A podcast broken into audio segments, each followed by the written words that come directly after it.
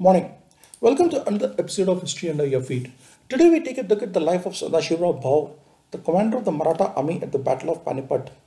Quite often, history judges some people rather harshly for their one big failure, even though they had some great stellar achievements to their credit. When one looks at the history of the Maratha Empire, two people have been judged harshly. One is Sambhaji and the other one has been Sadashivrao Bhau. Sambhaji had to live up to his father's glorious legacy, which can often be a trying task, and it did not help that his own wayward-based rash behavior led historians to judge him as a wayward son. But then this was the same man who stood steadfast in the protection of Dharma, even when he was brutally tortured to death. Bhau is more Bhau is more remembered for the disasters route at Panipat, where he was commander in chief, and for good reasons. His arrogant attitude and poor strategies played a major role in the route. But it was under that the Maratha Empire expanded further as he consolidated in the gains of Bajirao, Bajirao once conquest, and the same with Peshwa Balaji Bajirao, who actually built up Pune, took the empire to its zenith, and yet Panipat left him not just broken-hearted, but ensured he would be remembered for the wrong reasons. Sadashivrao Bhau Bhau was born on Pune, near Pune on August 4, 1713 in an illustrious legacy. His father Chamaji, Chimaji Appa had secured the entire western coast from Portuguese and spread the Maratha Empire all over the Konkan. His uncle was none other than the legendary Bajirao, one of the greatest heroes of the Maratha Empire, who expanded it all the way up to the Khyber. Having lost his parents at an early age, he grew up in the care of his aunt Kashiba, who treated him like her own son. He was tutored by Ramchandra Shenbi, one of the shrewdest political brains among the Marathas then. So as can be seen here, a solid grounding right from the start. When Babaji Naik and Fateh Singh Bhonsle failed in the task to capture Karnataka, it was who took it up. Leaving Pune on December 5th, Mahadeva Punarendra and Sakharam Bapu, just 16 years of age, embarked on his mission. Ajra, south of Kolhapur, was where Bhau had his first major victory, defeating the Nawab of Savnur, capturing the fort of Bahadur Benda. Chauth was levied and around 36 parganas became a part of the empire. That started the victory march for Bhau, city after city in northern Karnataka fell. Kittur, Gokak, Bagalkot, Badami, Basavapatna, Nawalkund and all overran by him.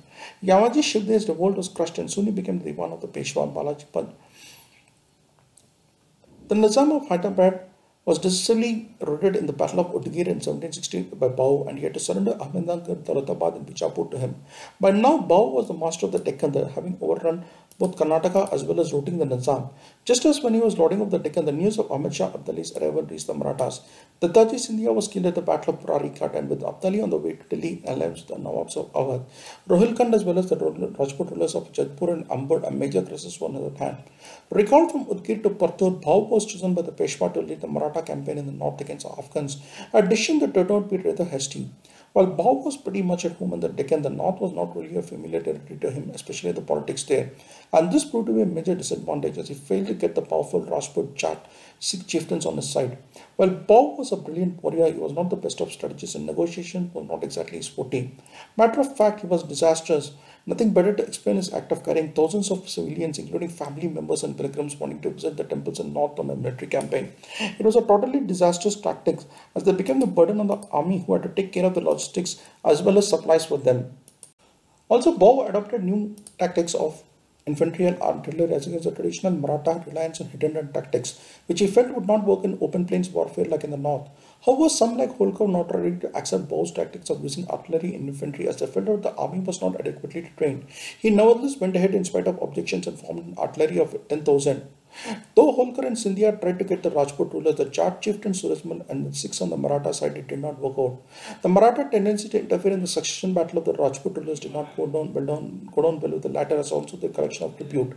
In the meantime, Holkar and Scindia persuaded Bhau to strike an alliance with Surajmal, who did join in spite of the fact that he had no love lost for the Marathas.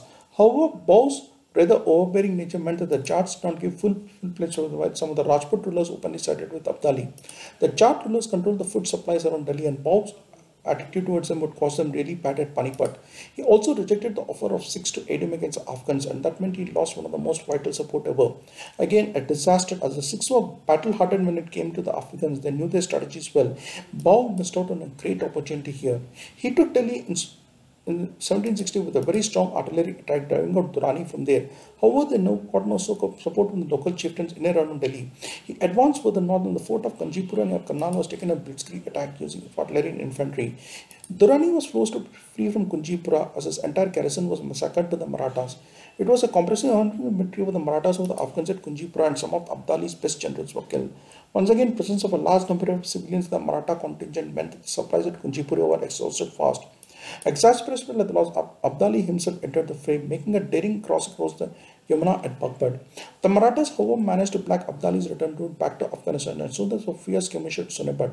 Though the Afghans lost 10,000 men, they managed to drive the Marathas back and completely cut off their supply lines. By November 1760, Durrani cut off the Marathas' access to Delhi and they were now trapped from all ends. Besieged in Panipat, the Afghans managed to cut off all food supplies to the Marathas and finally, with the Sulia's morale running out and starvation rampant, Bhau had no option but to call for war. January 14, 1761, on Makar Sankranti, the third battle of Panipat, as the Marathas and Afghans clashed in one of the most decisive battles ever. Till 2 pm, the Marathas actually managed to break the Afghan forces, Bhau himself leading a spirited attack. So fierce was the assault of Marathas led by Bhau that the Afghans ran from the battlefield. Just when the Marathas seemed to be gaining the upper hand, Vishwas Vishwasrao, the Peshwa's son, was hit by a stray bullet, and that was a turning point. Taking advantage of Vishwas Vishwasrao's death, Durrani attacked the Marathas with 10,000 troops totally encircling them. Bhau, along with Ibrahim Khan Gardi and Jankoji Scindia, was surrounded by the Afghans, while Holkar fled from the battlefield. Along with Ibrahim Khan Gardi, Bhau put up a spirited fight against the Afghans. However, Vishwasrao's death demoralized the Marathas. When he saw his nephew Vishwasrao dead, Bhau disbanded from the infant and plunged straight into the battle. However, the Maratha seeing the empty howdah, thought Bhau too had fallen and were demoralized further now. He fought to the last, even though he knew it was losing, losing cause before he finally felt like a hero on the battlefield. One of the greatest Maratha heroes, Sadashivrao Bhau, perished on the field of Panipat while taking the last. He, in many ways, revolutionized the Maratha army, brought in artillery, infantry, and moved moved away from their traditional hidden and tactics. It was Bhau who brought in Ibrahim Khan Gardi, Gardi, who played a vital role in the artillery segment and fell fighting on Panipat along with him. He also brought in European military employed the latest artillery and in a way modernized the Maratha army. He might be judged hardly by historians, but he lived, fought and died like a true hero on Panipat. Naman to Sadashiva.